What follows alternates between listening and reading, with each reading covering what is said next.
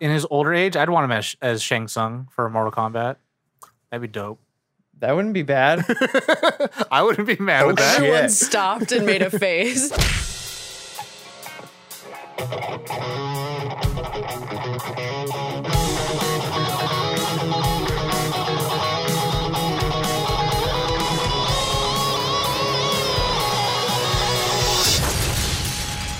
Nerd on. What's up, everyone? Welcome to Nerd on the podcast you didn't need but deserve, where all levels of nerd are welcome. Yes, you're a Yeah, sweet are. booty, you cutie out there. We love your faces, miss your ears. Wow. Hi. Let us Wow. introduce the topic. It's very common nowadays to have to choose between which streaming platform to watch your favorite binge worthy shows. However, today we make an even harder choice.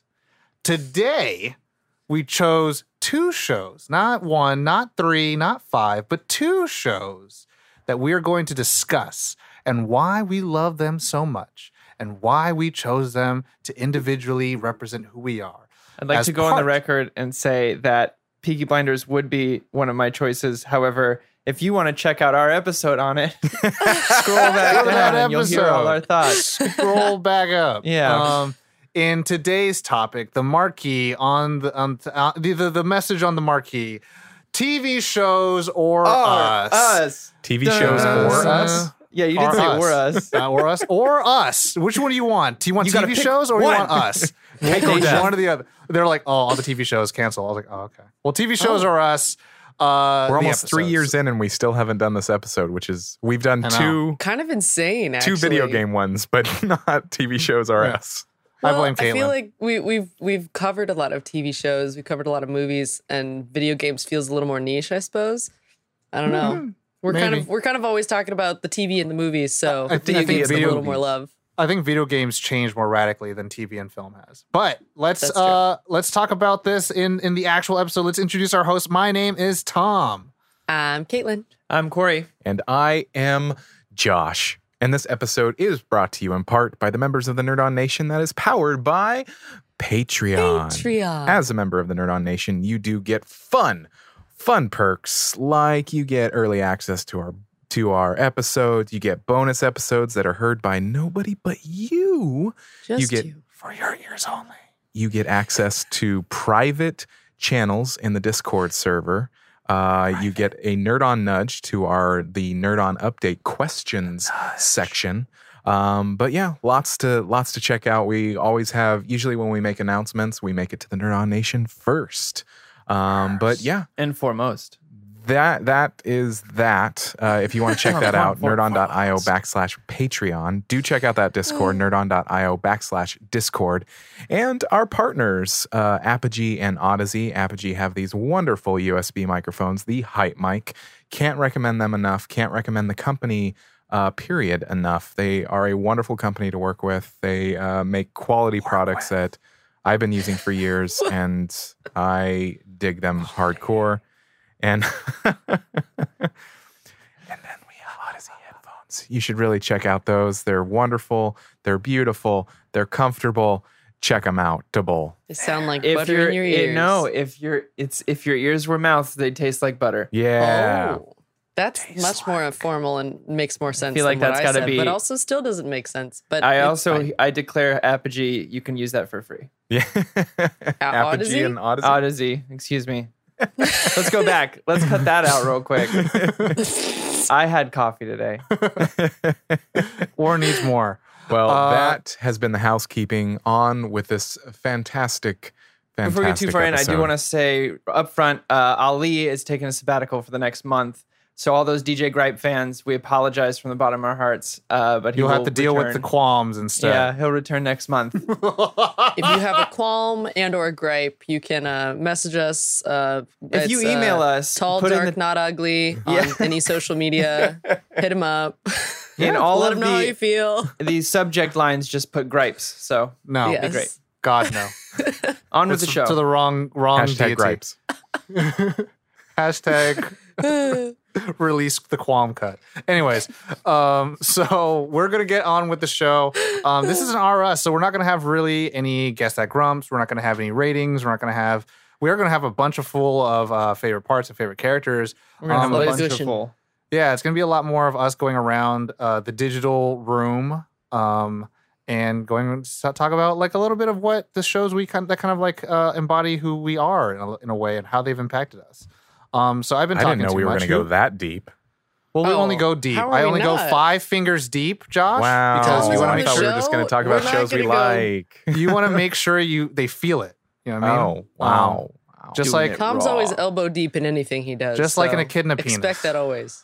four pronged. Anyways, All right. so who wants to go first? Who wants to To- talk? Tom, why don't you open us up since you have a very clear picture of how things are? Um, shit. Okay, baby. Um, so the first show I am going to talk about, um, and this is a is not on our, our notes that we usually have for the show because Corey made a very good observation. Said, "Well, I'm not going to do an episode about Peak or talk about Peaky Blinders, even though that's one of his favorite shows because we already did an episode on it, and we already did an episode on the HBO Watchmen series." So my first show that I'm going to talk about is going to be Dragon Ball Z. oh, that is- nerd. That is, I mean, that is, that is, so TV show, right? To me, that was like when I started really, like, I was, eh, you know, it was Toonami block. So I was like nine or 10 to 12 years old. But that's when I really started getting to, like, I have to see my daily episode. I have to get to that routine point. I Like, I grew up watching, like, Family Matters and, you know, Smart Guy and Sister Sister and Fresh Prince. Oh, so I had that sense Guy. of, like, you know, watching something on a regular basis. But this is the first one where I was like, if I don't watch this episode, I'm gonna be out of the funk. I'm not gonna know what's happening. Even though Everyone's that's going to talk about it tomorrow, and I'm to hear all the spoilers of all Well- the stuff I missed. And, and then be a I found out that was a complete that was a complete lie because the way that Dragon Ball Z works is that people just yell at each other for the entire quarantine. I mean, for the entire episode, and then you know this takes forever. Um, so no, Freudian there.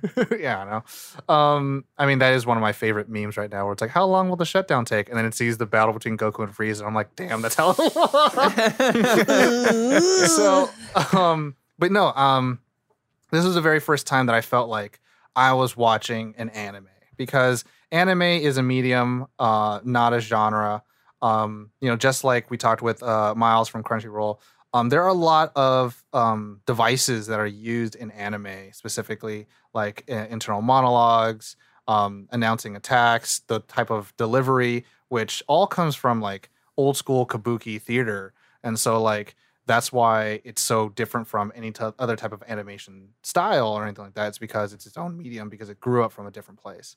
Um, but no, Dragon Ball Z is. Um, I think I've said it once. I've said it again, and I'll say it. I'll say it to the till till the cows come home.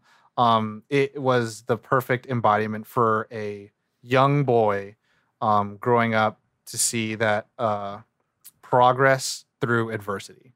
Um, that there was never going to be a challenge that if you just worked really, really hard, that you can get through.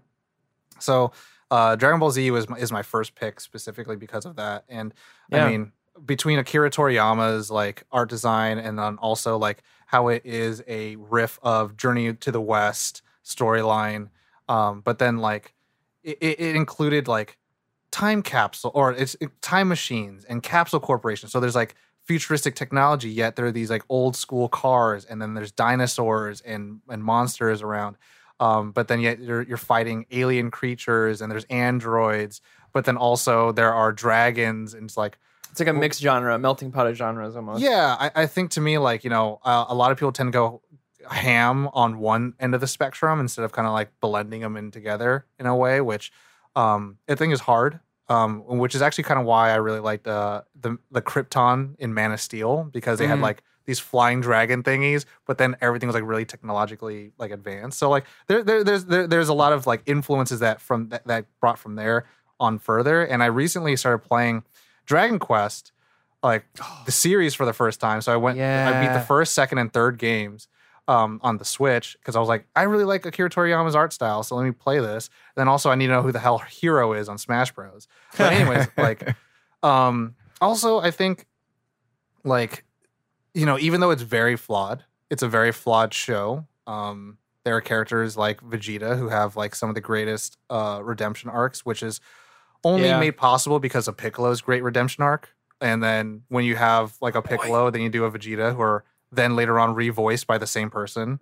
Mhm. Um, then they just make Vegeta the guy, and then everyone loves that. Where like, but also Dragon Ball Z taught me what it meant to be having to have a, a flat character arc and to have like a Goku character who like never really has to go positively up or down or, or negatively down. He just stays flat and he's always a good guy and he just knows what's best. Um, you know, not he doesn't know what's best. He's actually a fucking buffoon. But like he- pe- he people tries change to do what's right. Yeah. yeah, and in, in Dragon Ball, the pre the predecessor to Dragon Ball Z, um, all the characters that he meets in every arc change positively because of him, and um, they get stronger because of him. Um, but at the around the end of Dragon Ball Z, the series, you know, he brings up this question of like, which to me, why like, I give I give a lot of modern things a lot of shit like Avatar, the MCU, and all these other things because I've seen it before. And so when Goku or when Vision says our existence invites challenge, I'm like that. Go- Goku said that. Goku said that 20 years ago. this isn't new. Like Goku and so, did it first. Like the Yeah, Simpsons and- did it first, but it's but no, Goku? Goku, said that for sure first before Simpsons. And so like, oh no no. Just, yeah, I know, I know. It's compared to South Park, um, but no, it's those kind of things where it's like anime as well as uh, more particularly and specifically Dragon Ball Z, time travel, places that are in pocket dimensions, elder, uh, you know, beings and other planets. Like it had so much going for it that I I, I love it. But I feel Yeah. like I want to give I give the, the mic to somebody else because I'm just gonna well, go I, I mean, it's it. I, I'm also someone. I came a little later to the show through uh, some friends of mine who used to watch it daily. Uh, and when I was visiting them one time, they were like, "Oh, you got to check this show out." I think I was like 11 ish, 12 maybe. Uh, and I remember just being like, "This is I've never seen anything like this. Is amazing." I mean, because all I had really watched before that, I mean, was was stuff like you know on TV was like Power Rangers or uh, you know Beast Wars and stuff like that. So this was a completely different different feel and vibe, and it had this this kind of uh, epicness or scale to it that I hadn't seen in a TV show before. Um, and I just I I think it's a fantastic show. I've watched since watched uh, Dragon Ball and Dragon Ball Z, and I still have the soft spot for Z over over Dragon Ball because of that. Yeah, Akira Toriyama saw that um, the fighting genre, um, not particularly just shonen, but just like boxing stuff and these tournament arc stuff, where like actual martial artists and stuff like that. I forget what's it what it what it's called, but um, just that subsect in the genre um, of just sh- shonen, but then now martial arts fighting was like super popular, growing with boys at that time. That he was Right. like, all right, I'm going to turn Dragon Ball Z into that instead of more of this adventure show. Mhm. Um, because at first it, it's very adventurous, very go to the Oh, place, yeah. get the thing, meet the people over there, go to this tribe, Red Ribbon Army, yada yada. But yeah, like to your point, like you know, I grew up on Disney, and I like as a child, me and my sister, that was what we, what our imaginations were kind of capped out as. And then when I saw Dragon Ball Z, it was like, oh, oh, there's much more that's going on. It's not just the end. It's Yeah. like, oh, there's always going to be something more. Yeah, And then also like, oh, like I get to see the actual world at stake. Like I like there's so many shots where you just see the planet as the as the establishing shot. Yeah. and you're just like, oh, it's not just a castle, it's the planet.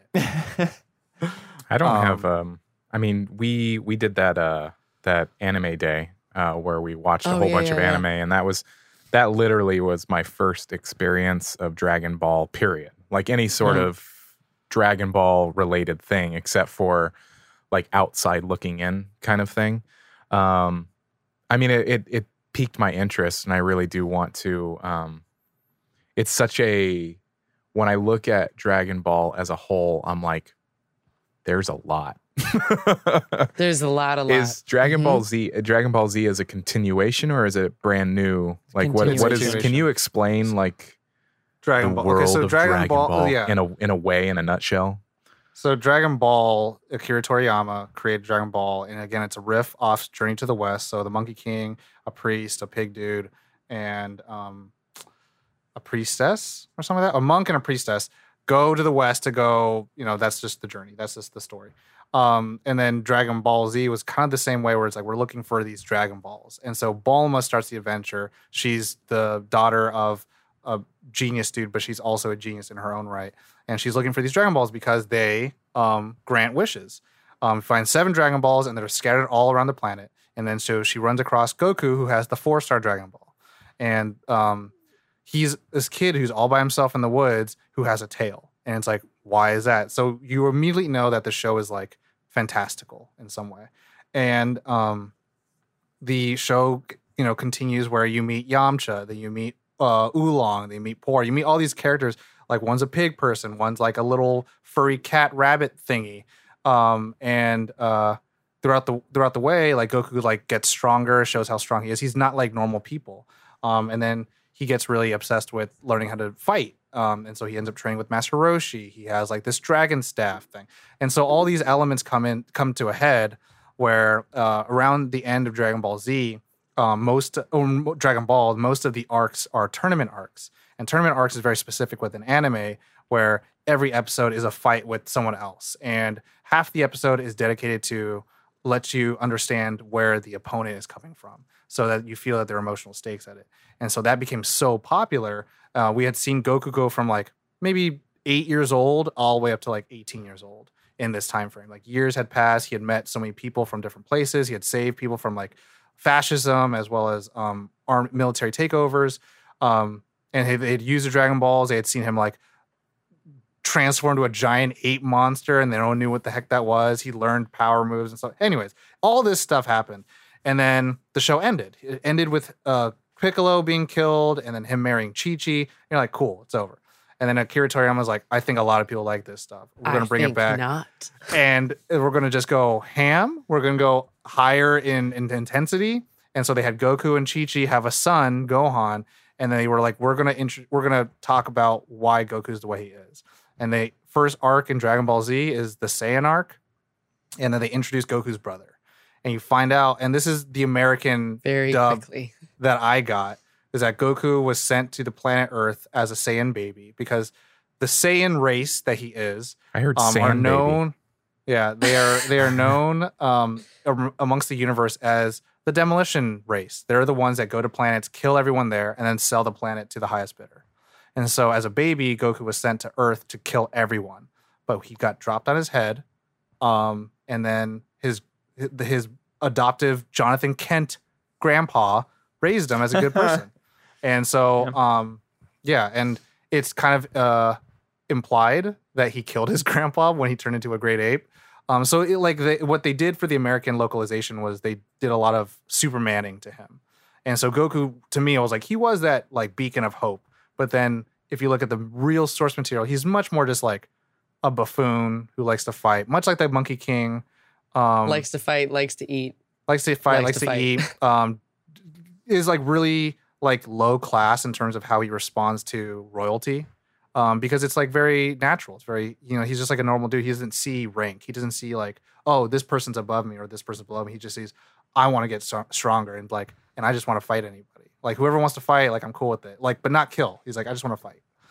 Um, yeah. So Dragon Ball Z is a lot uh, to it, but it's it's a very enjoyable thing. I would say with all anime that are long form, just like One Piece or Bleach or um, Naruto, it's much easier to get into when you're a kid because it's like learning a new language. You know, Yeah. it's just like Yeah. all right, easy. That's that's just the way it is. You know, like the rules aren't built in your brain already of what shows should be like, so you just go with. For me, that was that was Kenshin.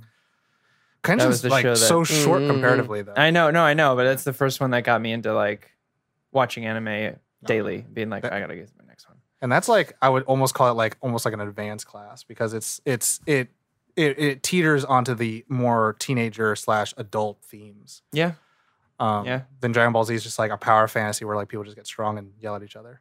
Oh, that's great. I had to watch it uh, with the volume on like one because we weren't allowed to watch that. So my sister and I would like crowd the couch and like turn on the TV. And as soon as we heard like footsteps in the other room, you had to like change the channel and then turn Nothing? the volume up to like three. And you're like, Nothing. just watching PBS, guys.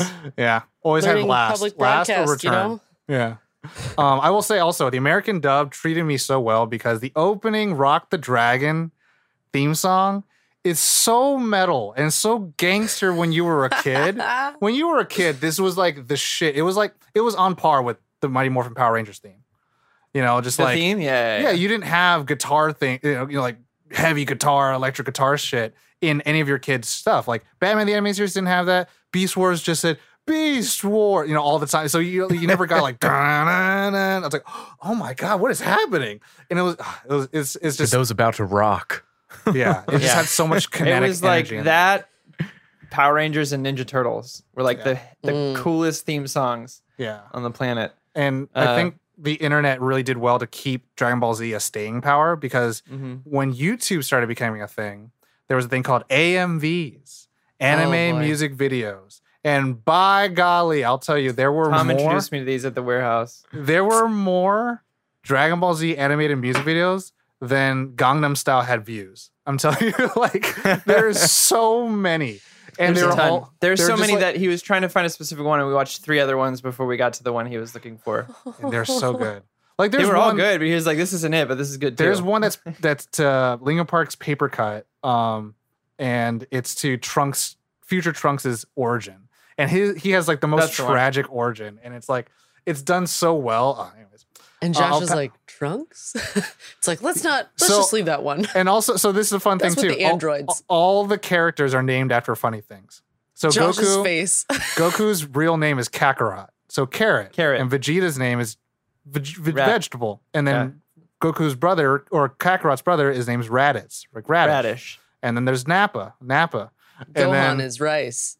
Yeah, and so and then the Frieza. Uh, so there's one named Frieza. His brother's name's Cooler, and his dad's name's King Cold. And so there's all these kind of things that are like, wow, they're just very simply named, and it to me also Like reinforced like, Piccolo. Piccolo. Yeah, there there there are characters who like in in other anime who are like, I'm named Sa- uh, Sky. I'm like, your name's Sky. It's like my name is Blue. I'm like, you're just Blue. Blue. yeah. Azor, and I was like, oh my god, okay. But and so like tho- those simplicity things, but like the cool thing that like Dragon Ball Z at least made me think about names in a different way. Where like m- one of my favorite things is Inception. Um, the wife's name is Mal, and in in the Latin term, Mal is bad. And Mhm. so like it's that kind of like when she's there, something bad's gonna happen. You know what I'm saying? So it's it's like oh, it's that extra level of subtext that you can just add into your story levels of like okay, cool. If the character's la- if the character's name's a vegetable, they're probably a Saiyan. Yeah. If the character's anything near cold shit, it's probably the Frieza race. And so I was like, you know, you could do those kind of things and make those um connections Distinguishing. and flesh out your world. Yeah. like, And distinguing. Yeah. I heard And it. so, you know, like Erwin, like Arwen, uh, almost like Benedict Cumberbatch. Penguin. penguins.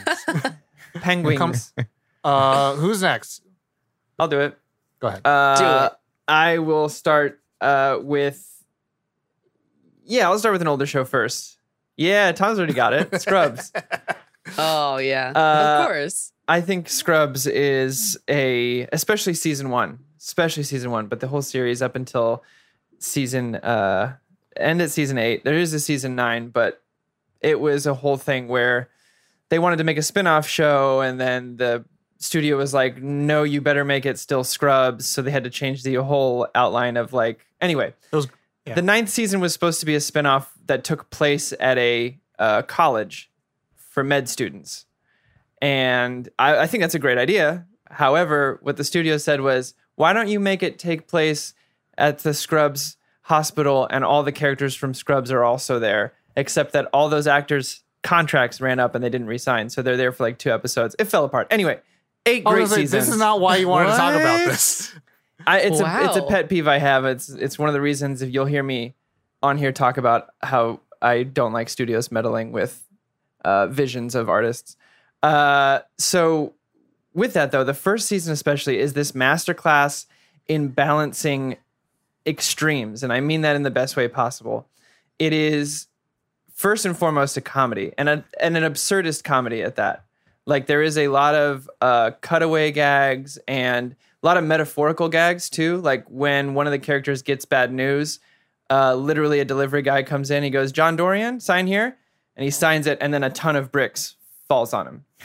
And that's how they I- I- that's how they metaphorically tell you that this news has hit him hard. I was going to say, right? like, Wow. the, the pilot is probably one of the strongest TV pilots I've seen Mhm. because it establishes exactly what the world you're you're getting yourself into. yeah. Which sometimes they do that at the very end, but at, at the get, the show is like very good at like just bringing you in. Yeah, and it's one of the it's one of the few instances where narration doesn't totally bother me. No.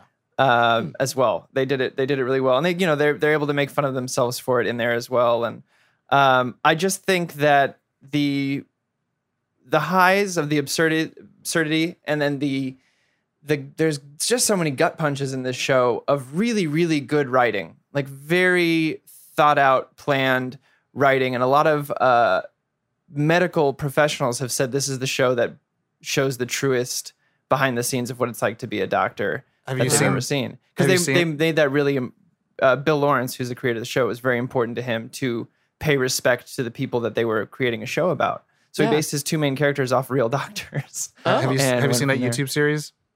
What? Or uh, I forget the the There's the so many of them. I Tom. know there's there's a lot of the doctor guy, but the one I look at, he's like just that that's you know that stupidly good looking doctor dude who just watches it, and he always talks about Oh, yeah. Scrubs, and he's just like, no, this is what it's kind of like. Obviously, they're coping with the harshness of the reality in comedy, Right. but this is it. You know, every episode when you have to, you know, you, you as a as a as a healthcare professional, you want to be there for your patients, Mhm. and it's hard to tell them like these are their last moments and stuff like that. Yeah, and they juggle this really great line of like they deal with not only relationship between people who work at a hospital, but like how do you how do doctors deal with the guilt of those kind of things, or how do doctors you know Or try cynicism. to to blur the lines to get people the help they need, and they go into that as well of like you know keeping someone on insurance even though it's the dad who needs the medication and prescribing her the medication so that the dad who's not qualified gets it, and it's it's Oh. it's just a really wonderfully acted show as well. I think everyone, especially, I want to give a shout out to John C. McGinley who plays Dr. Cox.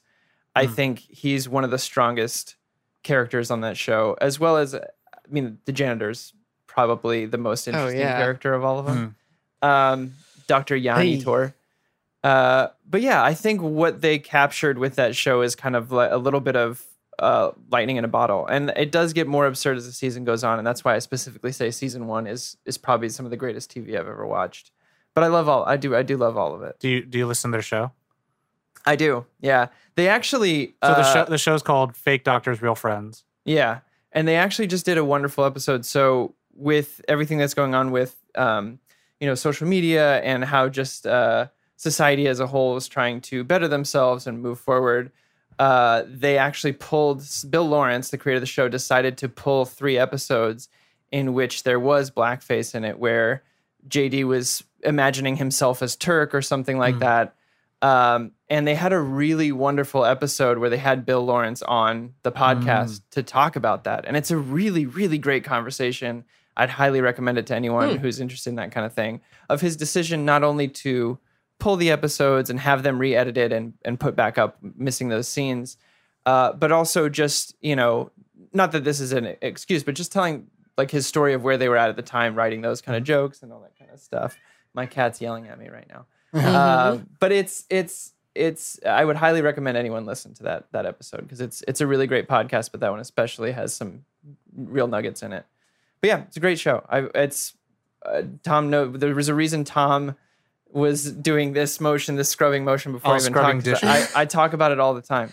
I really It- do. honestly, when I I haven't even seen a whole lot of Scrubs, but when I think of that show, I think of like Corey. Corey's personality.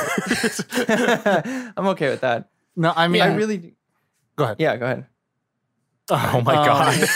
well, um, what I was gonna say was um, the cool thing about the show is that you know with everything going on, you know it's not gonna get canceled, or you know, Yeah. So I mean, That's like, and there, there's so many medical shows right now, and that's something where in like House, Grey's Anatomy, stuff like that, where drama will happen because of the situation of it is or where it is, you know, healthcare professionals and stuff like that. So like, um, it's not really hard to find the story within it. Um, so Right. they don't have to over dramatize things. They can just kind of be, you know, they can have fun with the show, and then they're like, let's throw in a little bit of what the realistic. And I believe a lot of the cases on the show throughout the entire series are taken from interviews with doctors. And they're not lupus. wow. They're not lupus. Uh, but a lot of them are based. Obviously, they they write around the based. It's based on a true story, essentially, Mm-hmm. uh, of all these cases, and they write around it to fit the the message of the show. But they're all based in in real. Like a lot of those really hard moments are ones that they wanted to pay respect to doctors who had told those stories before. Um, Wow. So I think it, it's a really cool, cool show. Uh, if you haven't checked it out, it's on Hulu right now. Um, I would, I would highly recommend it and listen to that episode of the podcast. It's very good. Uh, Josh Caitlin. Josh. Um. Okay. Um. it was this this episode. It, it, our us episodes are kind of like our we they're they're very loose, but this one was very hard because I realized that I've seen a lot of movies and I've watched a lot of TV, Mhm. and there are a lot of TV shows that I'm like, ooh that, ooh that. So I had to narrow my my TV shows down to like right off the get go of ones that I know like I've watched multiple times, um, all the way through multiple times. And the first one that I'll talk about is Battlestar Galactica. Um, Mm. before you get into that, beats. sweet baby Josh, Yes. Battlestar Galactica. I'm going to ask that in our Nerd On Bingo that we put in anytime Josh says this was hard. Because I feel like That's for true. someone it's like a pretty you, common theme, I feel. but the We thing could is, like, also do that for you, Tom, but for a different, whole different reason. Oh yeah. Um, Mm, but when yeah, Josh, all but like Josh, y- you like a lot of things. So I know that like picking something finite for you and saying, making a statement that this one bubbles above the rest is like probably your biggest existential crisis you go throughout the week. Yeah. So I, I, I'm Well, proud I mean, of it's you. like I'm already of my- holding out for TV shows one of are my as part one two. of my favorite one of my favorite things in our episodes is when we have to pick like two characters and Josh just like lists all of Breaks like, the well, I like this guy and I did like this guy, but my two are. Uh, yeah, you know, but not not, not just because you're like I can see you having to like car- compartmentalize. could you imagine and if the reason ac- with yourself? Could you You imagine have the to be like, Academy "It's Awards were like that? You know, It's hey, okay. La La Land was good. They did do a really good job, but you Josh, know, I just it's okay. and then it's okay. Spot, yeah, it's like Spotlight you're, was really it's like good. you're just you're you're having to like talk yourself down. You're like, but I love all these guys, and you're like, but it's fine, but I love them, but no, it's okay You're not I'll saying that you two. hate them, Josh. It's gonna be okay. It's okay. I one day So- that would be my dream. you're dream for not you to invalidating any other Yeah. option that's on I- the board. It's I- just those are just the ones that for you personally are your favorites. It's okay. I want him to announce the best actress at Academy Awards. To be like, but I really like Emma Stone. Oh, but all and of I the- think she did everybody really well. did a but really it goes to Meryl job. Streep. No, no matter what, it goes to Meryl. Um, Streep. But so you guys Battlestar. Battlestar Galactica is the first show that I can think of that it was I was in it. Like I The remake, right? You were in it. I was in Battlestar Galactica. People don't really know that. The 2004 I'm the 2004 He's a Battlestar. 2009. Cylon. No, um I No, the- Galactica. the rebootish thing that was made between 2004 and 2009. Um, the Olmos version. the yes the edward james Olmos um version um it just for me it, it if i were to admit it it's not like it's it's not like life changing or anything like that it's not like the best show ever made it was just something that i loved every minute of it Some people would argue that it is the best show ever. Oh no, I know, but there were some there were some scenes that it was it was like a soap opera in space.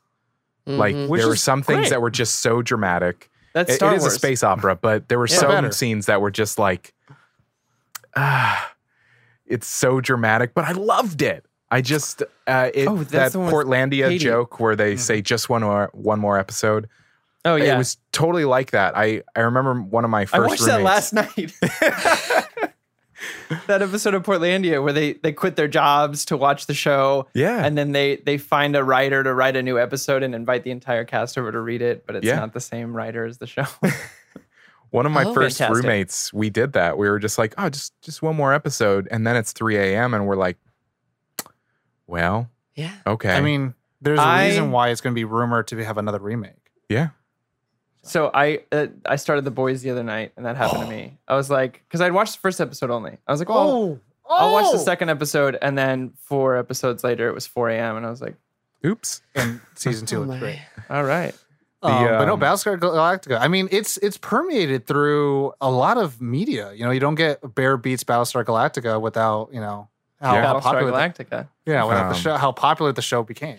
And that's it. I mean, it had a lot to it too. I mean, it, it's it's something to be said that it it covered a lot of ground in terms of like race and sexuality and religion and government to have the United Nations have Space. a symposium devoted about it to talk about the themes and how it's related to modern day.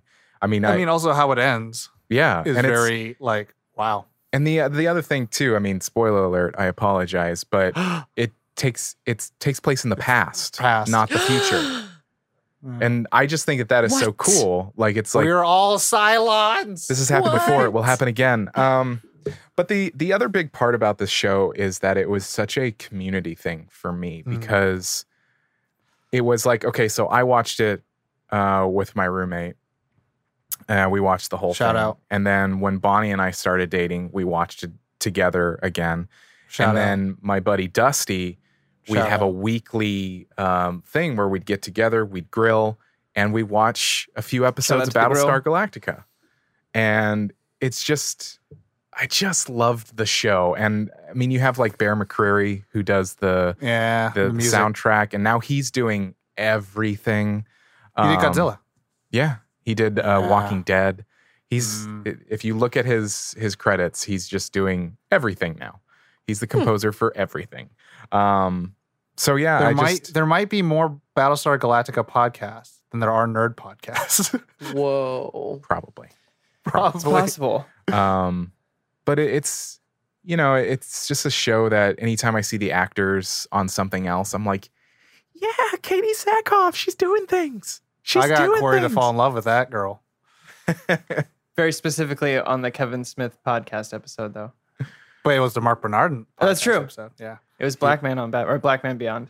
Because Mark Bernardin is one of the people that has a Battlestar Galactica podcast. Mark Bernardin is so smart. he is. And he he has it with Tricia Helfer. And he wrote a Nightcrawler. I mean, like, come on. What do you want about this guy? What more no, do you yeah. want?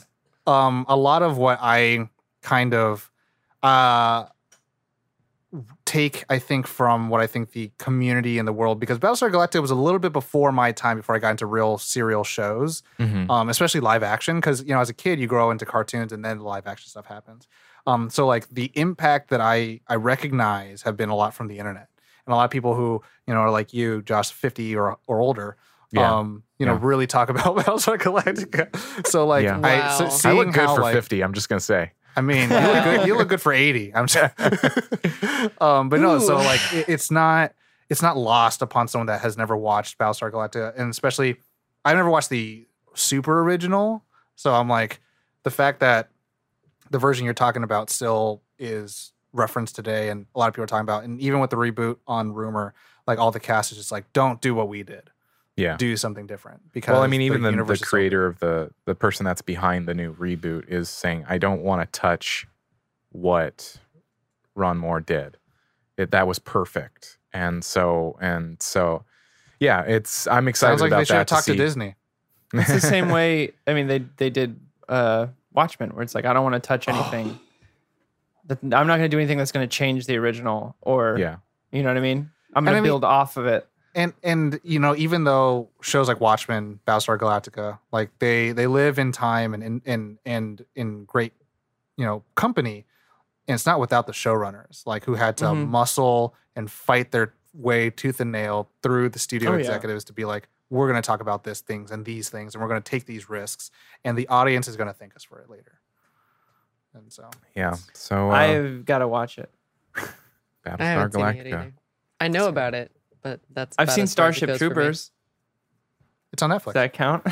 I uh I would like to formally request that we do a Battlestar Galactica episode. Oh, shit. someday. Here's here's Don't my do it here's on my air. terms. Here's my terms. We have to do a Starship episode then. Starship Oh, Troopers. Starship Troopers. Yeah. My I'm request. so I've down. never seen either of these. My I'm doing request my then part. Is, is, Yeah. is, is, is, uh, Hot Rod then? No, that's a hard pass for me. No, that's Um, not even. I have a feeling that remotely Caitlin's gonna the have a migraine that day. Yeah, I'm gonna be out. I'll have No, she's gonna do the Josh thing. I'll Deal have with family. stomach issues, uh, Deal with family fam- issues. Uh, we need you to come balance the episode. There was a sewage spill on my in my There's a sewage spill out of my laptop. I got a to We'll Comment Mikey on. on it. We'll, everywhere. we'll have Mikey on for that one. Um, Yeah. Uh, Caitlin, Caitlin, tell us about your show. So since we're we're kind of going with the, I feel like the nostalgia show first. Um, Jackie Chan Adventures. Mm. The, the remake? I'm kidding. All right, all right. Just poke at the old the but by by the time of this Uh, recording, everyone we did a update episode, and Caitlin's like, "Oh my god, there's a new show," and it was like three years old, and the show like don't. flopped. Ah. It was news to me.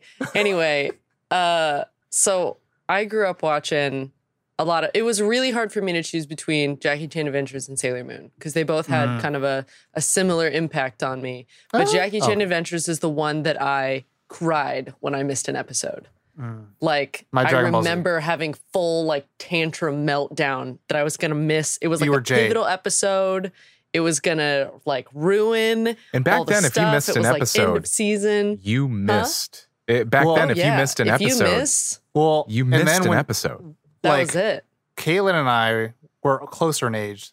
I mean, Mhm. it's Cor- Corey, Caitlin, and I. Um, Josh is like 20 years old. Anyways, but um, when Jackie Chan Adventures was first coming out, it was like every Saturday, and so Mhm. like you had to wait a whole like block in order for it to show reruns again, and you're like, "Oh, I just missed the episode. They got the talisman. I didn't. I don't know what talisman they got. Yep. I don't even know what the good guys got at this time.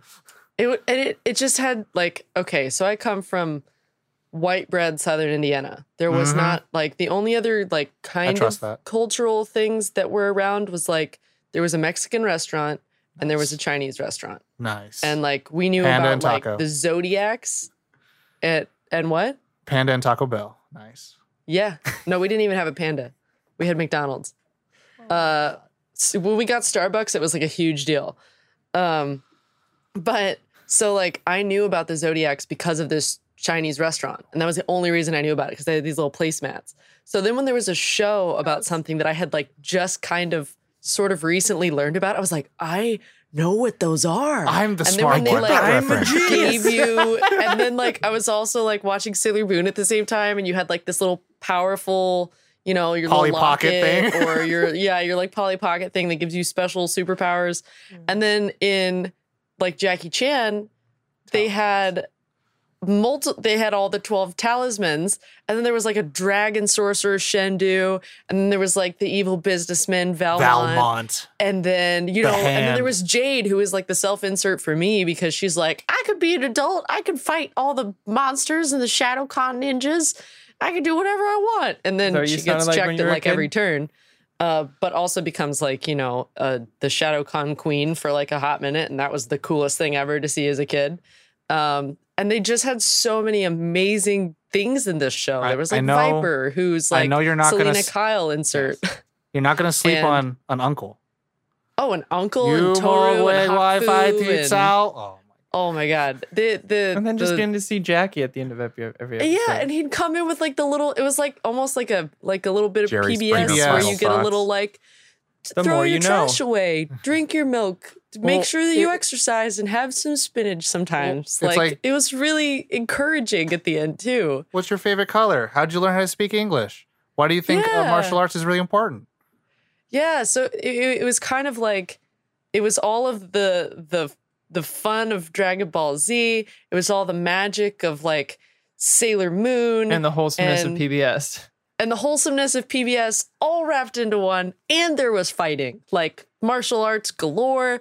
Just, it was like, I feel like if I watched it now, it may not hold up as well. But the nostalgia glasses Jack- might Jackie, be Jackie strong Chan's got staying power. Jackie, Jackie Chan, Chan, always okay. Jackie Chan's Yeah, like a true. genre in himself. He really You know, is. you hear you hear him say, "Oh," or and you see him go, "I want no trouble," and then "Uncle," and then you're like, "That's it. That's Jackie Chan and, movie. I'm, and I'm, I'm really, out." like that was pretty much like Jackie Chan in the show. That was him all the time. He's like, I really don't want to fight anybody ever. Please, just let me work at this antique shop and let me live my life. Yeah. There was That's all I want. there was a movie. Hmm, maybe I'm getting this fun fact wrong. Where Jackie, I think Jackie Chan was supposed to be cast as the villain. The studio wanted him as a villain, and he said he didn't want to do it. Because he no, didn't Show wanna- on. He didn't want to be a bad guy. Good. Um, he's been bad guys before. I think in older Chinese films. I Yeah, think. but this is American. This is American film. Oh. I want to say it was like, I don't know. I'll, I'll remember it eventually. oh, Uh, in his older age, I'd want him as as Shang Tsung for Mortal Kombat. That'd be dope. That wouldn't be bad. I wouldn't be mad Oh, with that. shit. Stopped and made a face. oh shit. And it's like, oh, Man, I would, Chan? yeah, I would, I would 100% watch that. But yeah, like, I don't know, everything about that show was, it had magic, it had like moral lessons, it had the normal, like, you Well, know, and the- this show has this episode teaches you a lesson about ABC. And then at the end, Jackie Chan comes in and is like, it's good to be a good person. Like his little Mr. Rogers exit And- as and they- well. so they it's also- just like, ah, They also so had perfect. the Demolition the- Man. Oh, the He original was supposed to be the villain in Demo- Wow. Demolition Man. Wesley turned it down. Snipes, though. Yeah. Um, but um, in and they also in Jackie Chan Adventures they had um their, you know, Agents of Shield kind of thing with the Nick Fury wannabe. You know, um, the the white dude who's bald and he's got his like long trench coat. Oh, The the the underground yeah, thing. because Yeah, also oh, Jackie Chan was like associated with them in his past life. and, and- then uh, and then there was like El Toro El Toro and Fuerte, Paco, and and, then so you you had had like wrestlers. You got a heat beam as eye blast guy who always like atta- who always like used his moves and, and oh god, who always used like his who always said his attacks and stuff like that. I'm sorry. Um, but then also you had like okay, I'll also say this. Um, I was been recently talking to my friends like when's the what's the next tattoo I want to get? It's probably gonna be a Shadowkhan. And I was thinking, I was like, oh, those are pretty fucking gangster. Yeah, And I'm they like, are. I don't want that, but I'm afraid like I might get possessed. But I'm like, it's all fine. I don't care about that stuff. You should you should get that like the thing the tattoo that Jade like water brushes onto her ankle oh, and becomes the, the, Shadow actual, the main queen. Shadowkhan guy. Um, I don't. I so there were other other cool. Shadowkhan dudes. Other, and I was like, I'd probably go with that one because I'm like, that's like the main one. I want to be a little off brand. But no, I, I- I remember going to a Chinese restaurant and then seeing like a giant gold statue thing. I was like, is that like a Shendu? Is that Shendu? and it's like, Is he here? but like, ah, like the cool thing was that like in each episode too, like it was part of the WB Kids morning lineup for me. Um, and then I'd watch like Pokemon and I'd watch like Yu-Gi-Oh. And the thing is like at the end of the episode, the heroes always won. And then in Jackie Chan Adventures, they were the the way the show was meant was the it was the getcha. It was a I'm gonna go get this thing. So they were trying to get all the talismans, get all the um, demon boxes, get all of the Shadowkhan sealed away. And sometimes they'd lose. And Mhm. it, it wouldn't get resolved until the end of the season. And you're like, are they gonna win? Because they only have like four out of all the talismans. And it's like, now they have eight. They lost all of the talismans. And it's like and and the bad guys weren't necessarily like uh, i remember very vividly there was a scene with valmont like when things weren't going well with shendu and there was actually a time where he was like kind of rooting for jackie because it like benefits the whole of humanity for jackie to win but he's like got that old like we're supposed to be still fighting and jade's like gives them the look and he's like go jackie like oh, yeah. so where it was like the even the bad guys end up not being wholly bad or wholly good. Like they they're out for their own interest and everything, but then like when the tides turn, they turn with them. They're not just like one static thing all the time forever.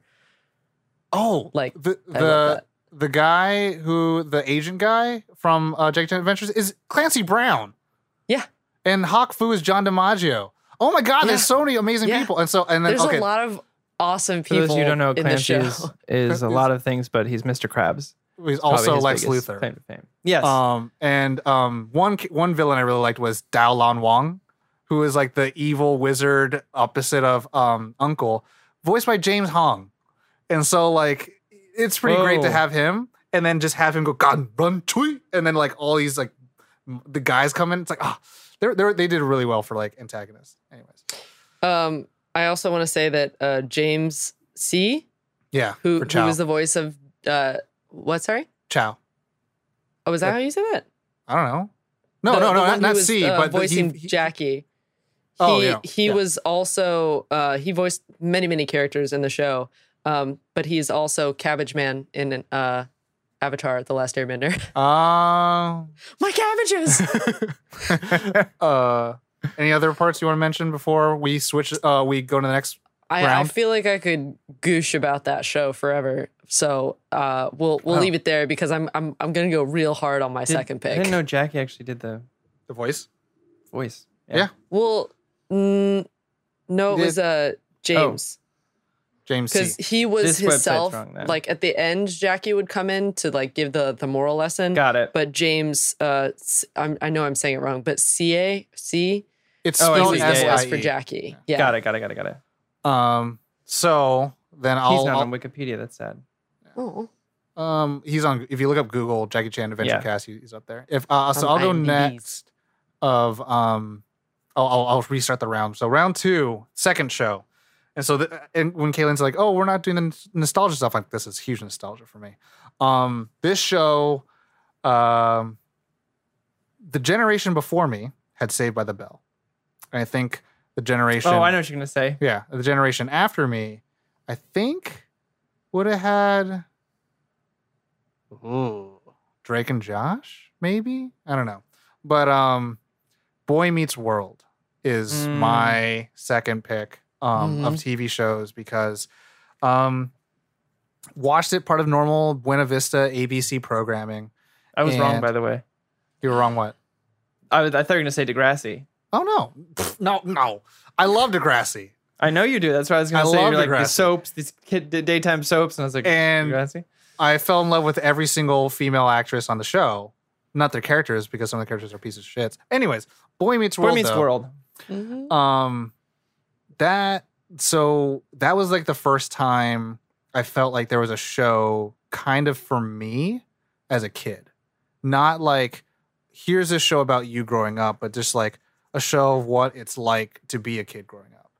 Um, I, I don't know if that makes a lot of sense because It does. that's what um the showrunner Michael Jacobs set out to do um was to make that show and he seriously got Ben Savage in mind to make it and literally when they sent out the scripts to audition everybody um it was uh the untitled Ben Savage project Oh wow. um so like and only Ben Savage became really popular because his brother Fred Savage and uh oh, he was in Little Monsters. exactly he was in he was in that and Fred Savage brought Played him his on own brother. yeah. Um. So yeah, the show. Uh, I'm, I'm just gonna I'm just gonna do a little. This sounds weird. A little productiony of it, but it's like, um, April Kelly was also the second uh, creator of it. Ben Savage, William Daniels, Betsy Randle, Will Friedle, Ryder Strong, uh, Lily Nicksay, uh, William Russ, Danielle Fishel. Um, all these people like Official. Danielle Fishel. She was um The queen. Topanga. She she was Oh, the yeah. first. She. So I don't know Kimber- how many times I was asked growing up, How's "How's Topanga?" Topanga?" I mean, it was funny at first, and then ten years later, it wasn't as funny anymore. or "How's your cousin Austin?" was the other one I got. um, I can feel see it. like if someone were to think that I was dating Topanga, I'd be happy with it. Secondly, You would think, but it gets old. s- secondly, I was always asked like, "Oh, where's your power morpher?" And I was like, mm, "That's pretty cool too." So, um, but Left it uh, at your mom's house. um, but uh, had seven seasons, 158 episodes, um, and uh, it it it it grew up with me. Like that's what it felt like. It grew up with me. I got to see how kids went from middle school to high school to college to um, getting married and having a kid, and um, that had been so impactful on my life for probably bad reasons because it made me think that this was what like it ideal relationships are supposed to be like. And I remember I've rewatched it so many times, and I was I always get surprised. I'm Like like, Disney damn, Plus Life. what? So that Disney Plus Life. Oh, yeah. We've been rewatching it too. I have, I own it. I own the physical copy. Wow. So that's why I was You like, nerd. um, well, I mean, and that's the thing where like there, I I dated a girl and we rewatched the whole series, and then it made me be like, wow, they broke up so many times, Corey and Topanga, and like I I really liked that because it was a whole like, yeah, we've known each other for all our lives. Um, we were always meant to be, but it doesn't mean it doesn't come without its struggles. It doesn't come without its like prices and um, development that they have to do uh, away from each other. Um, and um, you know, preparing for this episode, I watched a bunch of interviews and behind the scenes stuff, and it's crazy to think like how uh, Ryder Strong, who plays Sean, and Will Friedle, who plays Eric, were actually not the people that shot the pilot. Um, they were like Will Friedle was like not the brother that they picked. Um, and the only reason why that he was he was the brother is because he was taller than Ben Savage. The brother they had picked was the same height, and they're like, we can't Oh. have you be the older brother if you're the same height. Um, and so Eric uh, or Will Friedle got the part, and then Ryder Strong, he was the he was a part of a rotating circle of kids who would always be Corey's best friend. And there is a plot uh, hole where uh, Corey does something to his hair, and then Sean calls his sister Stacy, who he who in canon doesn't exist Yeah. um, because they what they would do they would they would have the the the the the, the cafeteria, and then they would have this chair, and whoever sat in that chair would get fired the next week. And so one kid got fired halfway through the week, and then they just gave all the lines to Sean, and then Sean became Sean. Mhm. And so like he became like this the, the the the series regular. So it was really crazy. And so um Ben, Sa- ben Savage and Michael Jacobs really kind of came up with the story together. And that was the kind of like crazy thing about Hollywood at the time. Like child actors were like fucking golden hens. Like the, you just made franchises for these kids. And it's why Wow. Macaulay Culkin looks the way he is and Haley Mhm. Joel Osment looks the way um, Wow. but, I um, was like Ben Savage turned out all right. yeah. Um. And uh. But and uh. He. The, those two kind of really kind of came up with the show of like I want to do a show where it's the kids' perspective, not the family perspective. And it doesn't talk down to the audience at all, which Yeah, is really um, refreshing. And they they they definitely had a lot of um. oh, okay, we have to pull back a little bit because by the time they got to high school, they introduced Mr. Turner and other teachers, and they're like, this is not becoming about the kids anymore. This is becoming about the school. And so they, you know, wrote characters out. But Michael Jacobs literally had to take a lot of risks.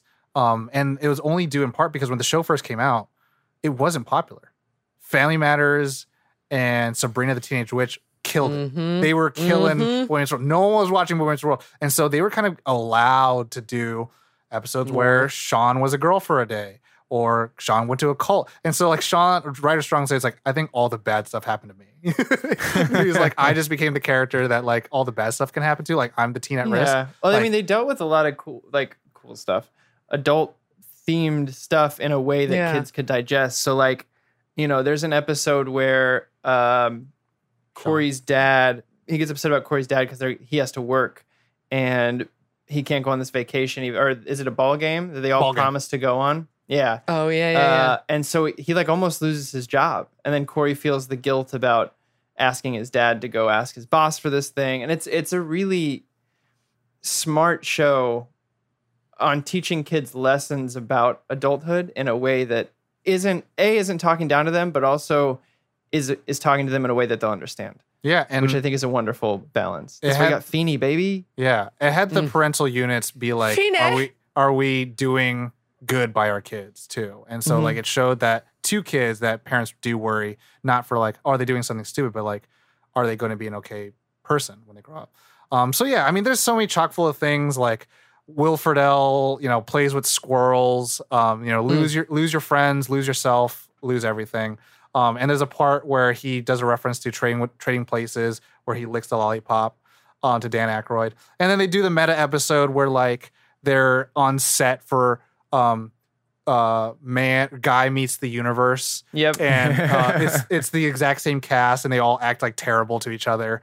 Um, and then there's the Scream episode with Jennifer Love Hewitt, um, and oh, the uh, Halloween one. That's the Halloween one. Good at- And at the school. that is apparently the fan favorite. Like everyone's yeah. like, that's well, the they also one referenced South Park in it. Though. Oh my God, they killed Kenny. Yeah. Uh, it's Um, like, it did kill Kenny. And then like Jennifer, but Jennifer Love Hewitt comes in there, and also like introduction of like the you know extra cast of um, Angela, Rachel, and Jack. Um, I Is thought that was the great. is that the episode where Eric makes his turn essentially Um, we to mean becoming the from being guy? the like The confident goof. No, uh, it happened way before this. women dating kind of like brother, Once and then he he, got- just becomes an idiot once he got one, he- I mean once. in so the there, way. the way that the show phased out was like they were they were in junior high and then they went to high school and there was a set. But once they got to the senior side of the high school, then the set changed and they only had this one hallway, not the hallway that led to the bathroom, but the hallway that led to the classroom. Um, and that's when Eric just became like the goof. Yeah. And apparently, like one of their favorite moments on the show is that like apparently they were just kids. You know, they were just kids. And Michael Jacobs, the showrunner, was like, either you guys have to stop laughing or we can't shoot this thing.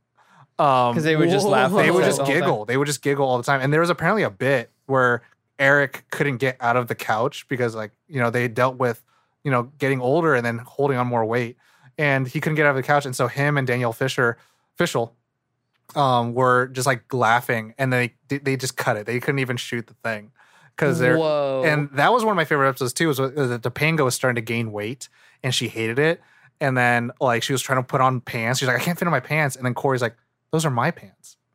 And then she got even more Oh. fed up. Like it's it's those things which is I was like, man, like they're, they're things that I, I will never get away. Like Corey running out after Topanga t- to Disney to Disney World to like try to tell her like he you know he want you know like he's sorry he wants her back and stuff like that. Like those grand gestures of things like Jack and Sean having to deal with the fact that like their father died and then Sean leaving and then coming back and then he's all like scruffed up but everyone still fucking loved him. Um like I I, I there's so much and and you know Feeny you know uh uh Mm. William Daniels like he he was great. I mean, you can't say anything wrong with him. And I think great. There is something to say that him and then the the woman that he falls in love with in the show are actually they're actually married in real life and they've been married for since like 1950. no. One Like, word. They've been Plastics. yeah, they've been married for such a long time and then it's like every time they go to press junkets and comic cons and stuff like that, they're always together. Mm, Um that's so sweet. yeah. So like uh, Boy Meets World like yeah, it taught it, it for, for me it was like the rubric to growing up for me. And so Mm. Yeah. I uh I put in that place. So that's my number 2. And the It's a good one. guys. I will say one of my favorite lines in the show is, I mean, any of the speeches Feeny gives is mm-hmm. Oh, act- my yeah. my true favorite. But the one that stuck with me for so long is the, "What are you gonna do? I'm gonna take the money to the bank, deposit it, come right back." And then he says that over. Eric says this over and over again on his walk, and it cuts to him walking in the bank, and he goes, "Take my mommy to see Frank, clean my closet, take a nap. Where am I?" it's just, it's wonderful. It's Oh. just, it is a great thought- episode. That's when he meets Eric the monkey. And he gives the money to Eric the monkey to bring his girlfriend over. I was like really prepared to hear some really heartfelt life oh. lesson. Oh, Take the was money to the gonna- bank, I was gonna say you, you want to you want to hear Take one my mommy part? to see Frank. Clean You my closet. Take a Here- nap. here's a, a sad sad fact that Ben Savage had said. His one of his favorite lasting memories is the last episode and the last scene. So all the students come back to the high school classroom. Oh yeah. And then they Oh. all say because they're all going away to different places. So Corey and Topanga are moving to New York, and you know someone's joined the Peace Corps and all this other stuff. And um, the original cast go back to the classroom, um, and then Mr. Feeny's there, and they're they're this is the last goodbye. And Ben Savage, the actor, said like, "Okay, cool, we're gonna do this scene at least one or two times, so at least I won't be able to say goodbye, goodbye immediately." And they did one take, and it was really emotional. And then he had, and was like, "Cool, we're gonna reset soon." And then uh, Michael Jacobs said, "Okay, cool, we got it, we're done." And he said, "No, wait, no, no, I just, I just need one more take. I need one more take." He's like, "No, we got it." And he said That's that, it? and then he's Ben Savage said, "Like that felt like this was the end of my childhood. That Oh. moment was the, the end." The And, no, no um, more takes. The coming, the coming seasons, Michael Jacobs always said, "Like this is a great show. This is something special, but this will end." And he had always constantly reminded them as they shot, like, "This is going to end. This is going to end." And it's like, wow, Yeah. like. ah, Your heart. it's it, it's, it's such a good show. Such a- Yeah. So Um, next. for me, my second is another one of my favorite shows. Can Tom guess it again? um Yes, you can. It's very easy, actually. Oh, I know. uh, oh um The Last Dance. oh always sunny. Always Sunny. Always Sunny in Philadelphia. Uh, Oh, shout that out real quick that makes a lot more longest running actually. live action comedy in history in tv history as of this year going on to its Wow. 15th season Wow. uh, my which is really inspiring to me because not only have the seasons gotten better as, as they gone on which is not usually what happens but they started as if you ever watch the pilot there's a there's a documentary called the $200 pirate pirate Pirate? Two hundred dollar pirate. That's how much it cost me to Arr, pirate that. We are on to oh. something. $200 pilot because that's what they made their pilot for. They used a camera that Rob McElhenney had and they decided to make this show because he and Glenn Howerton weren't getting job acting jobs. They were Wow. auditioning, auditioning, auditioning, auditioning, but they weren't they were coming close but weren't getting it. So they wrote this show. It was originally called It's Always Sunny in Los Angeles and it was going to be about actors because they wanted a job that gave them the freedom to kind of go on any adventures they wanted and they would just be like out of work actors. And he's like, I wanted to write a show about originally three, uh, or sorry, four of the worst people you've ever met, most self-centered, kind of like how are they still friends, but somehow it always they always are there for each other at the very end or something.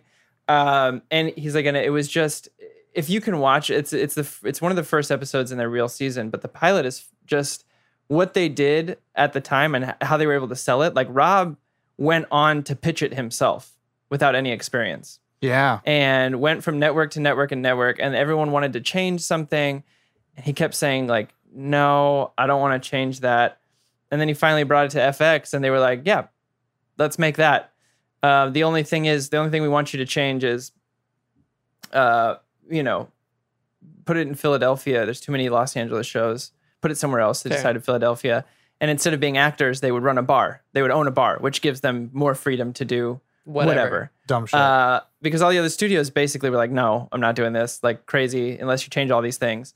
And so FX, they have this beautiful. I mean, that's where they are now. 15 years later, they're still on FX because they kind of just gave them the freedom That's to do awesome. whatever. FX gets slept on, but like Yeah. they are a really They have Always Sunny. channel They have Atlanta. They had uh, Sons they of Anarchy. Yeah, Sons of Anarchy. was good. Like yeah. great network. Um, and so it's it's kind of like this rags to riches story in a sense of these like totally broke, out of work actors throwing together a pilot, pitching it themselves, going on to become the longest running live action comedy of all time is pretty pretty fucking cool. No, Um, and, and like Rob McElhenney, like uh, he gets invited to all of these like writer showrunner summits because of they like to your to your point, rags to riches. Like they learn from the ground up, like what it was to be munched on through the system and through the Mhm. industry, and then spit back out and churn out quality content that gets renewed.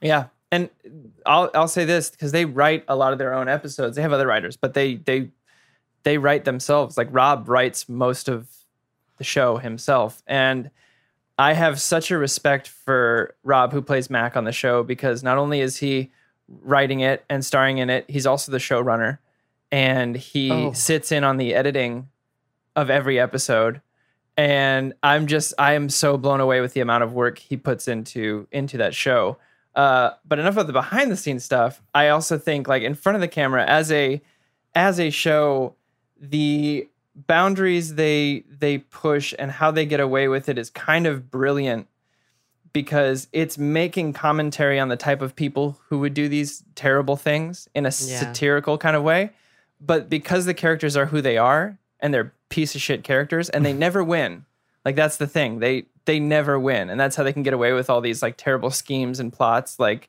like the you know taking the gasoline and and uh, reselling it for like 10 times the price and uh just all this terrible shit and the addition to of um uh in the second season of Danny DeVito is kind of a a game changer as well I was gonna say Um, Beautiful. it's He's it's why perfection. it's why everyone wants him to be Wolverine for the MCU. all those gurgles and growls and stuff. I I, I uh, I'd and love it- it. it's kind of it's, it's trash amazing that if you watch any interviews he was a fan of the first season and kind of in a, in a sense you know mac, mac had to go rob mcelhenney had to go to meet him and convince him to the, do the show. And he was like there's basically not really much convincing. He kind of just wanted to be a part of it. He was like it's cool it's like an underdog kind of like um you know kind of punk rebel show in a sense and danny was like i just want to be on the ground, ground floor of that it seems like so much fun um, and I, I did get to take a tour of the set, which was really, really cool. Uh, He had clean uh, I'm a huge, I'm a huge Charlie fan. I think Charlie is one of the greatest characters on TV to this day because he can do anything. He's illiterate. He loves bashing rats. He makes a grilled Charlie.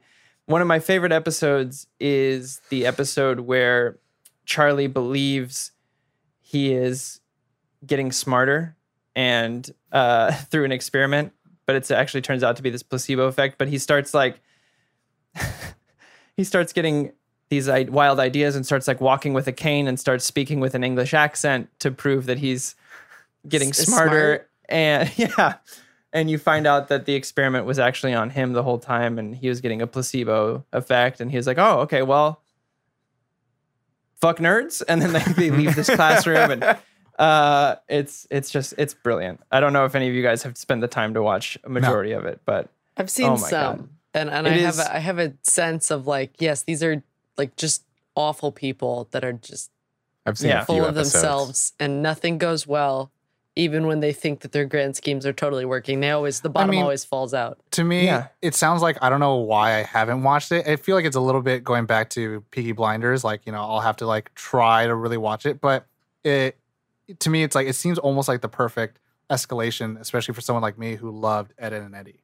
Yeah, yeah. And it's literally about three dummies. and if who, you like, try dark to comedies, I mean, that. it's it's a dark comedy for sure. Um, I mean, making 'cause fun they, people they get into expenses. stuff like, you know, they they get into stuff where they like huff gasoline and and stuff like that. Yeah, and they're just terrible pretty- to each other. Yeah. Uh, but one of my favorite things through lines to the show is if you watch it in order, there is a very slow progression of Dennis being the uh, handsome, vain one to complete sociopath, just disconnected from society and manipulating people to the nth degree. And it's this wonderful, like I, I, I, I've talked to Tom about this before. Like there is a, there is a, a like a study I want to do there, a video essay of some sort where you just follow his progression in the background from vain to complete psycho. Sociopath.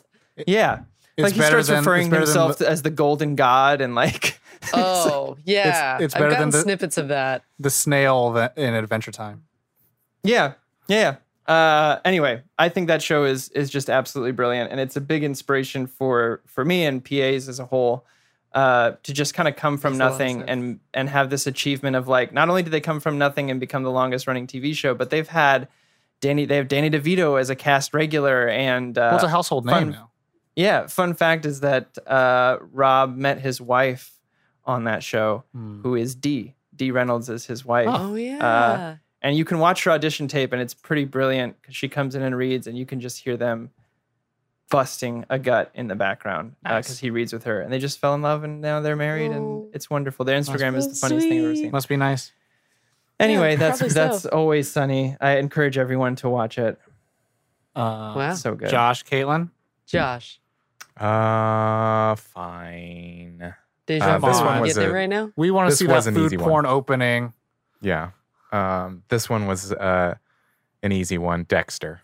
Oh, Dexter So good. is a show that I have watched three Dexter's or four times. Laboratory. No. Yes, Yes. Dexter's Laboratory. I'm sorry, I didn't finish that that time. shout out to john lithgow Yes. Shut up. Um, cunt.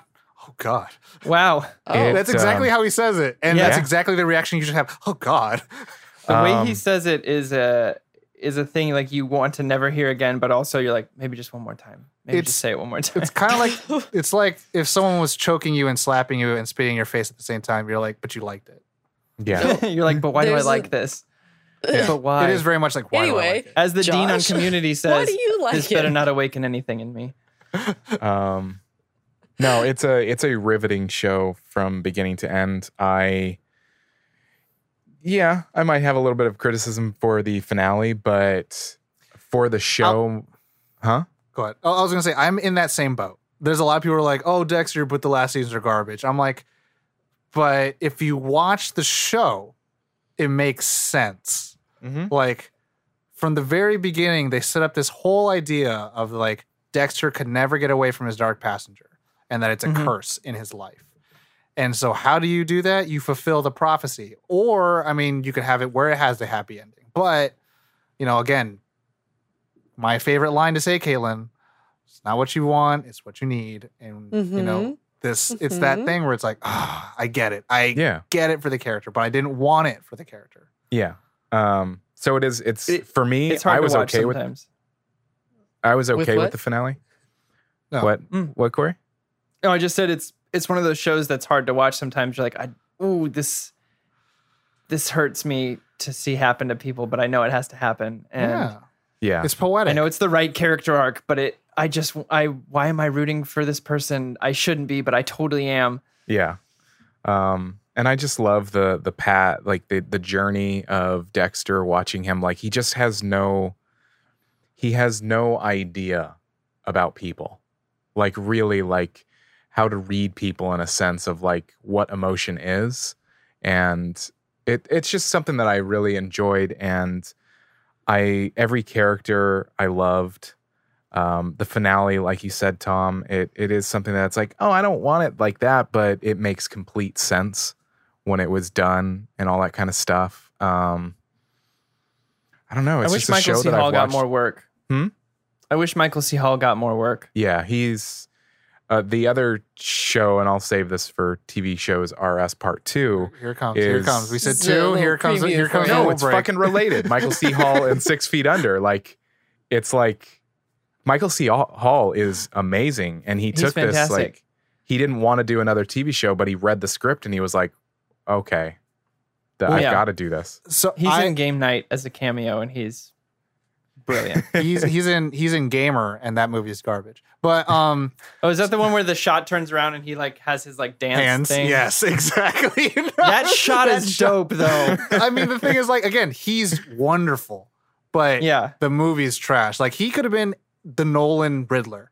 Like, that's yeah. it would have been fucking phenomenal. Whoa. Josh's face just lit up a lot. I just love Um, Michael C. Hall. Anytime I see him in anything, I'm just he's Every every time you see Hall, every time I see Hall.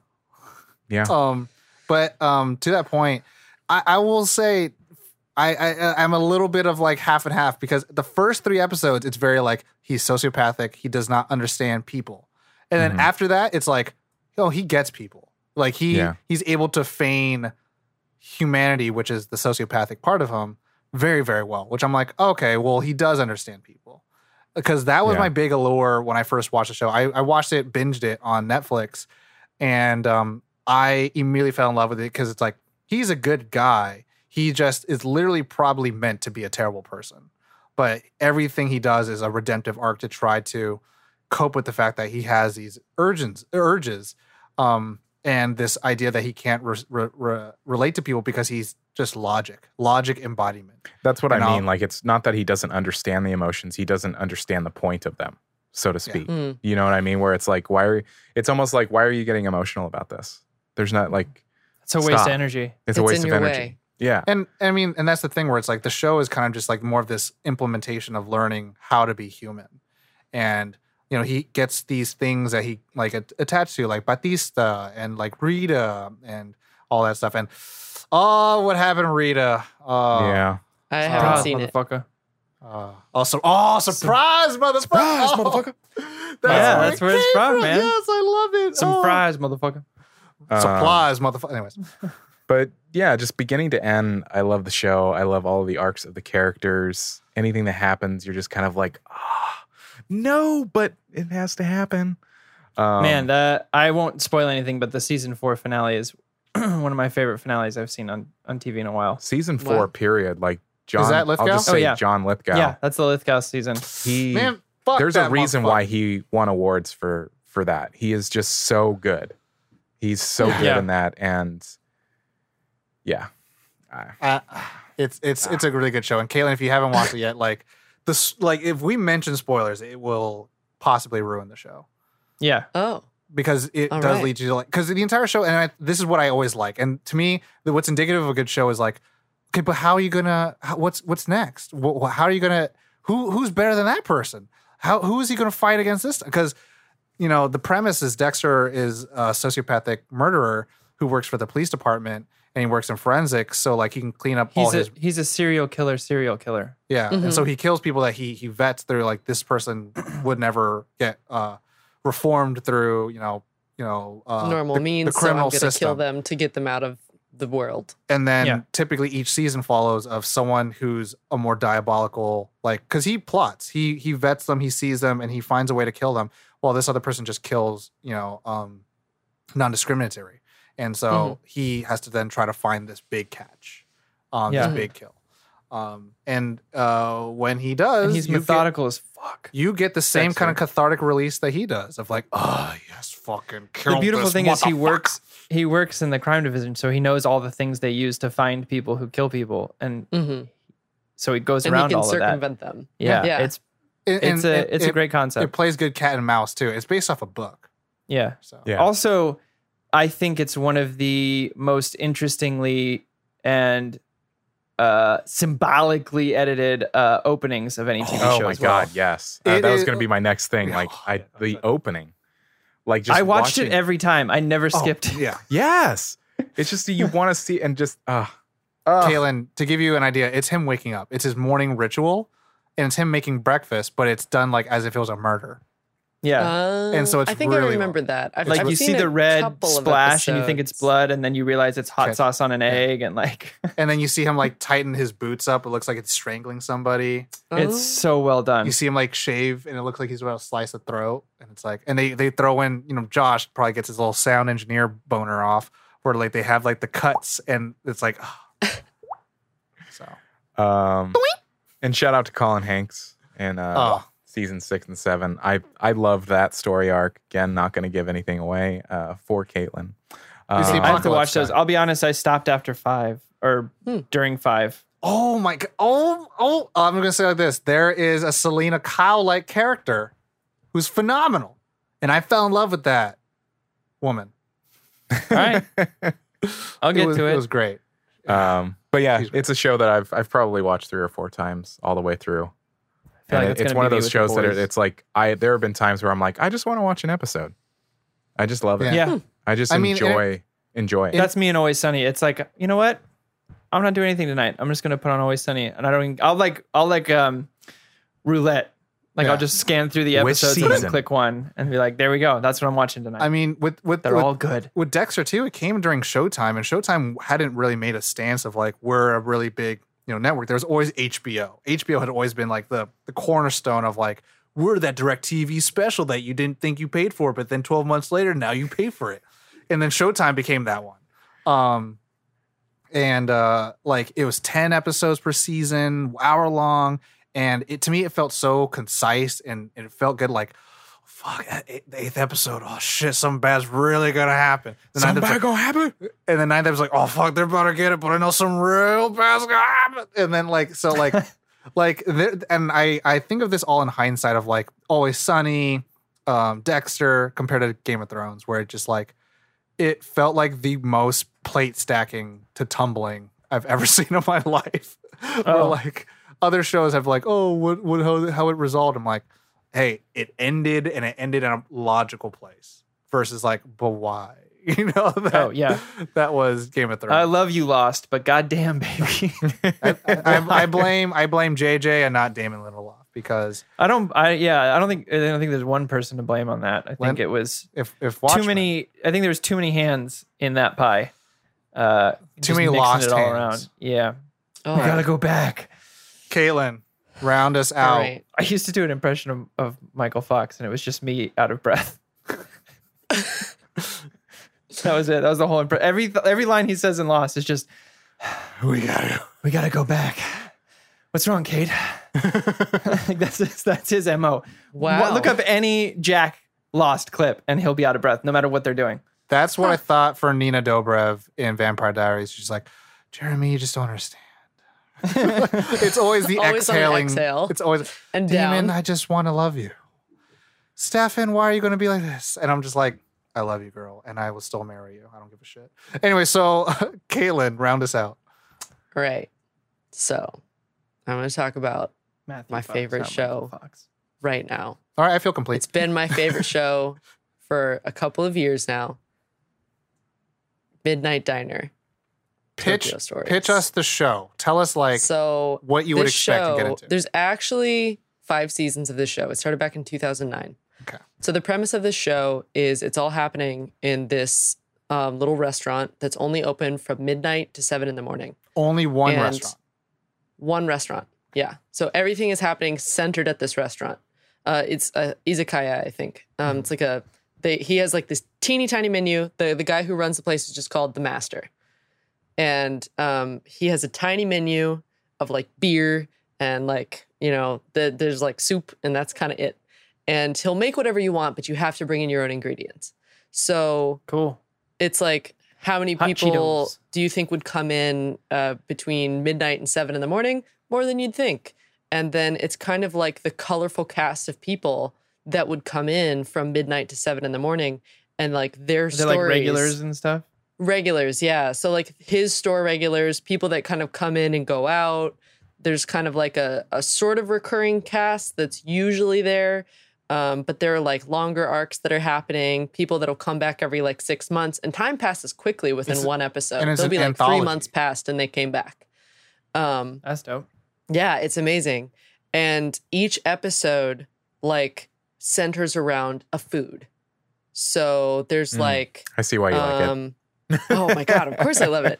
Um, there's like this yakuza member, Mm. and he really likes ordering these little red wiener, like red hot dogs, and he like cuts them up into little octopuses. Mm. And like you know, he's the yakuza member's got his own story, but there's also like this, um, uh, uh, uh, I can't remember if they're like a drag queen or what, but like they end up becoming friends and like maybe they're in love, but you know, and they like rolled omelets and he likes the red hot dogs and they eat off each other's plates and there's like this whole thing. But that's I know like you said rolled omelets, but I thought you said rolled almonds. Like Rolled- rolled all rolled the omelets? writer. nope, Rolled almonds. rolled almonds. Um, Who but hates no, kids? Rolled every every episode is themed on like a food and how that plays into their Life. story. So like it's and and keep in mind there are like 50 episodes out at this point and Mhm. there's like a different food in every episode. And each season's like 10 episodes.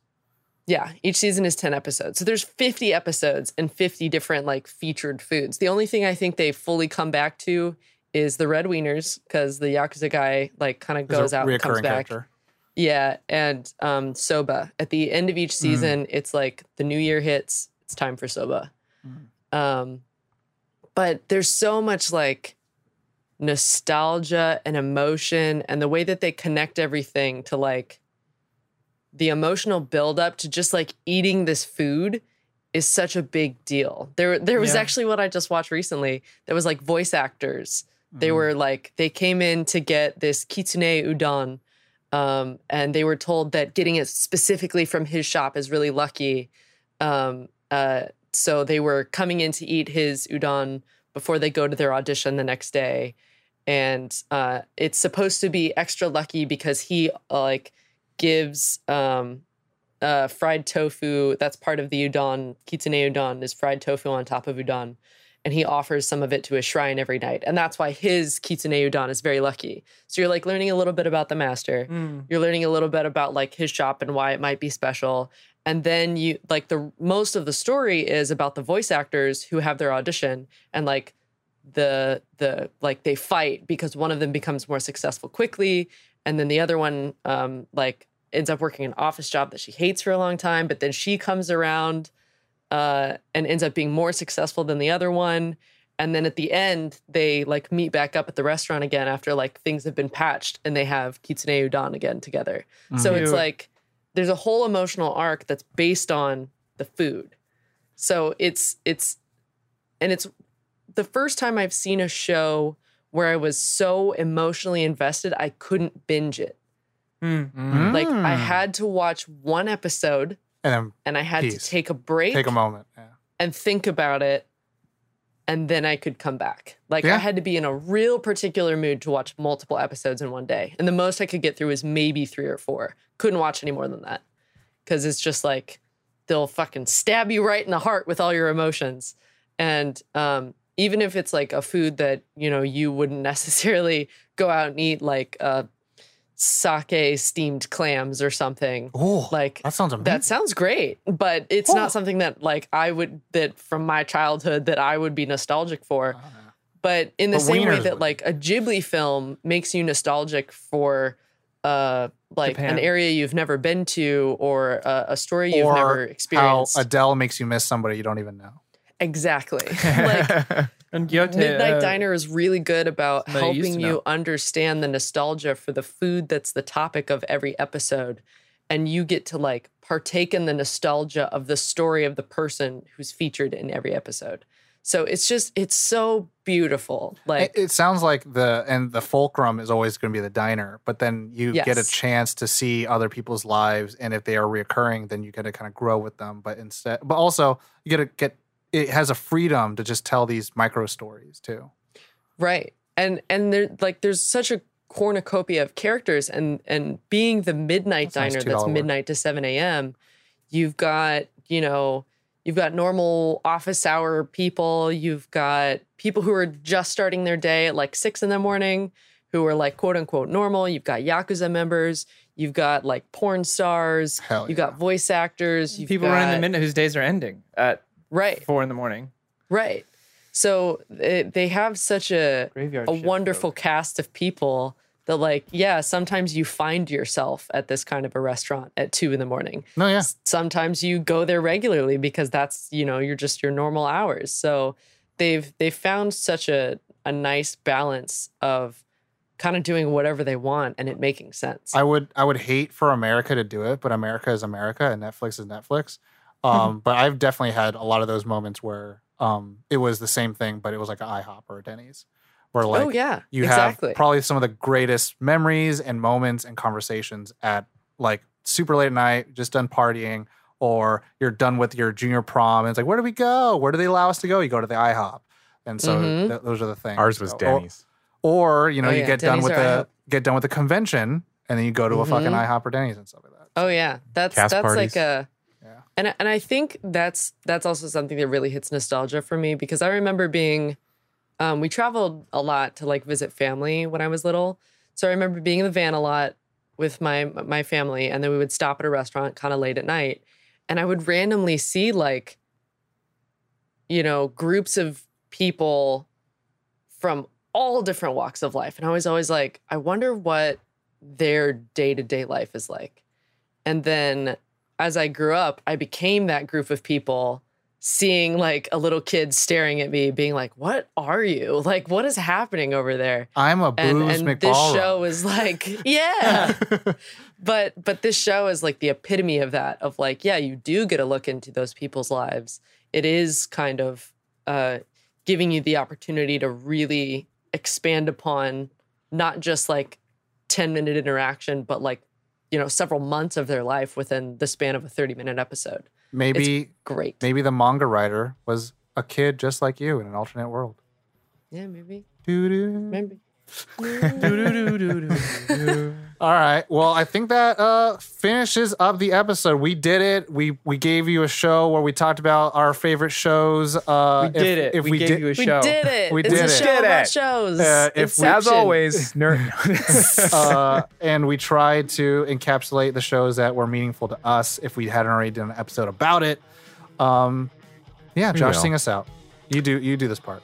you do it. You do you. You do Uh, the do the thing, us. Julie. Um, everybody at home, thank you so much for listening. Uh, we appreciate you immensely. Tell us about your shows, your favorite shows, nostalgia factor or not. What are your favorite shows? Reach out to us in the Discord or on social media. There's even a contact form on our website.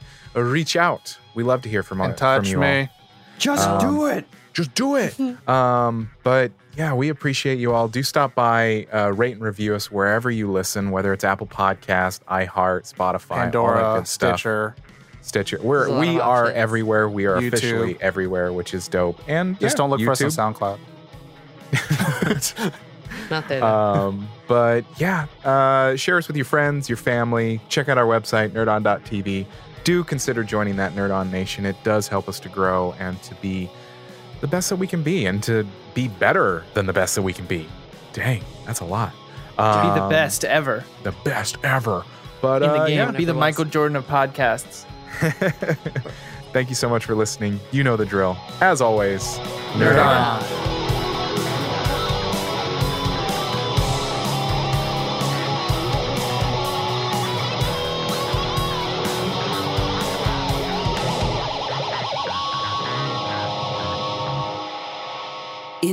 broadcast.